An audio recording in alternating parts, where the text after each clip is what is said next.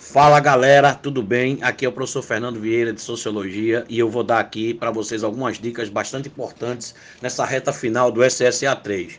Primeiro aí trabalhando o processo de estratificação e mobilidade social, não é? Então, vendo aqueles conceitos né, da sociedade de casta, sociedade estamental e também não é a sociedade de classes, que é muito mais dinâmica e muito mais presente nas sociedades contemporâneas trabalhar o processo de cultura e ideologia, focando principalmente na indústria cultural, conceito desenvolvido lá pela Escola de Frankfurt, na Alemanha.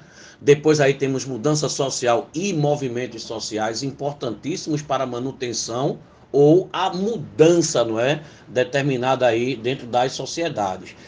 Depois vamos ver o processo de educação, escola e sociedade, mostrando principalmente o papel da escola e finalizando com a arte e movimentos de cultura popular pernambucana. É isso aí, galera. Boa sorte.